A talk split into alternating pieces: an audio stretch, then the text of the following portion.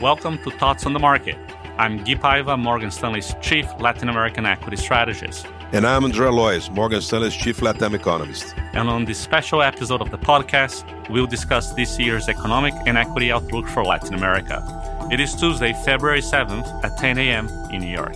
And noon in Sao Paulo. By all accounts, last year was a difficult one for global markets, yet so far, 2023 is starting on a brighter note. There are reasons to be more optimistic, with moderating inflation and the outlook for China and Europe solidifying the case for a weaker US dollar. Overall, emerging markets look better positioned than developed markets, and within EM, today we'll take a look specifically at Latin America. Andre, to set the stage, can you give us a sense of how Latin America has fared post COVID and how it has dealt with the big global challenges of 2022? Well, Gui, the growth performance of the region was not particularly different from the other regions during the bulk of the COVID slump. But the levels of poverty in Latam were already high at the beginning of the pandemics, and the increase in unemployment in 2020 and 2021 aggravated that situation. The erosion of purchasing power stemming from accelerating inflation played an important role as well, and the result was mounting strength of political proposals backing more unorthodox ideas especially a permanent rise in fiscal spending. So, the policy reaction aiming to control inflation has been deployed amid this more challenging context. Well, you just mentioned policy reaction. Indeed, with rampant inflation in the region, Latin American central banks were broadly ahead of the global curve in 2022, having started hiking interest rates in 21. Andre, how effective has their monetary policy been so far, and what are your expectations for the rate cycle from here? Well, the response of Latin central banks came quite early and has been proving effective in most countries. One of the reasons central bankers of the region react promptly is related to the inflation prone past of the region, which is still fresh in the mind of many economic agents, which leads to the anchoring of inflation expectations as soon as observed inflation accelerates. This means central banks need to react timely, and as a result, the central banks of Brazil, Mexico, Chile, and Peru started to hike rates still in the first half of 2021, with Colombia following early on the second half. With the exception of Colombia, inflation has peaked in all countries under our coverage where the central banks pursue an inflation target.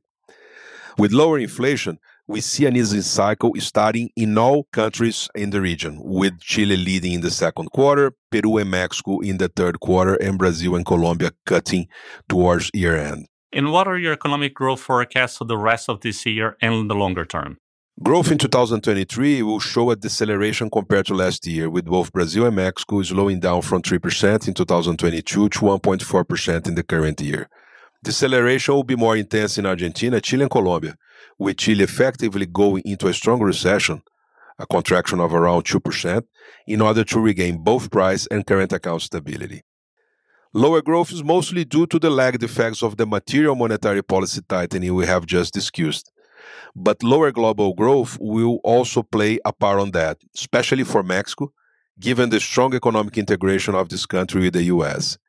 For South America, China's recovery may prove a boon, as the Asian country is the main export destination for Brazil, Argentina, as well as the metal exporters Chile and Peru.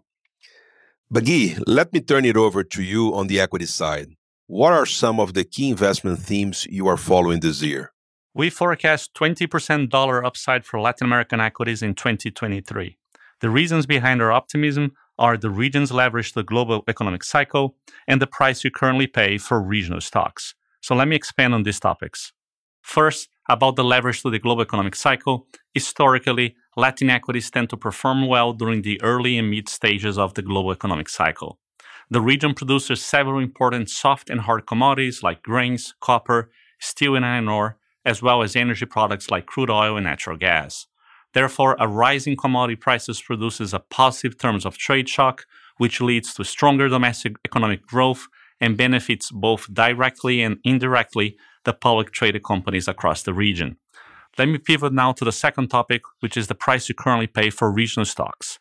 In my 20 years as an equity strategist, I have learned that the return in an investment is highly correlated to the price you pay for the asset. Therefore, current depressed valuations of Latin equities provide an interesting entry point for investors looking to gain exposure to the EM trade at a discount. Moreover, historically, Latin American equities have posted strong returns during the 12 months following an EM bear market trough, boosted by both global and local cyclical sectors. Can you also walk us through some of the largest economies in the region and give us some color as to what's happening in the different Latin markets? Maybe start with Mexico and, in particular, the nearshoring opportunities there. Sure, Andre. In Mexico, we struggled to have a positive structural view about local equities over the past four years because of the government's state centric approach to some of the key sectors in the economy, like energy and electricity.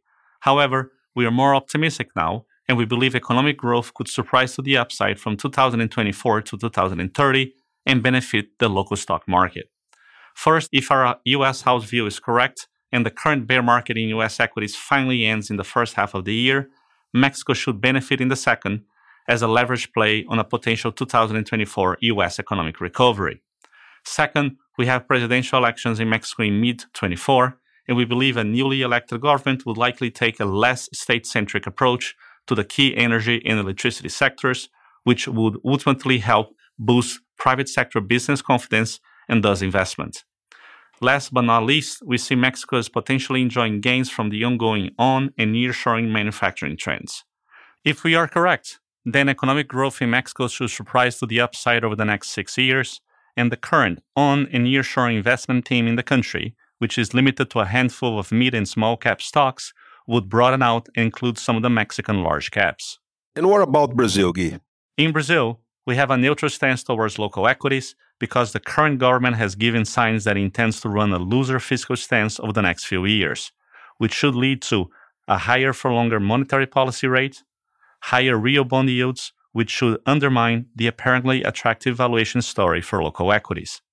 If we are correct in our assessment, the next few years should be good for Brazilian fixed income assets, but not necessarily for equities. However, we believe there are a few interesting investment themes in the local equity market, and we are currently positioned in some stocks which should benefit from them.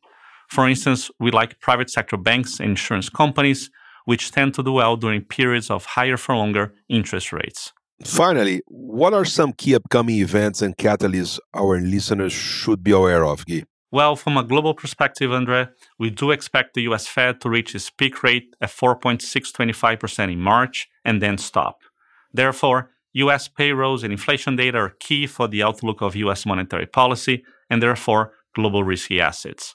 Meanwhile, in China, the latest batch of economic indicators has surprised to the upside, and we do expect the trend to continue in Q2. Finally, regionally, in Mexico, we expect the central bank, Banxico, to end the current monetary tightening cycle at 10.75% in February, while in Brazil, the newly elected government should try to push through Congress an important tax reform and a new long term fiscal framework during Q2. Andre, thanks very much for your questions and for taking the time to talk. Great speaking with you, Gui. And thanks for listening. If you enjoyed Thoughts on the Market, please leave us a review on Apple Podcasts and share the podcast with a friend or colleague today. The preceding content is informational only and based on information available when created. It is not an offer or solicitation, nor is it tax or legal advice. It does not consider your financial circumstances and objectives and may not be suitable for you.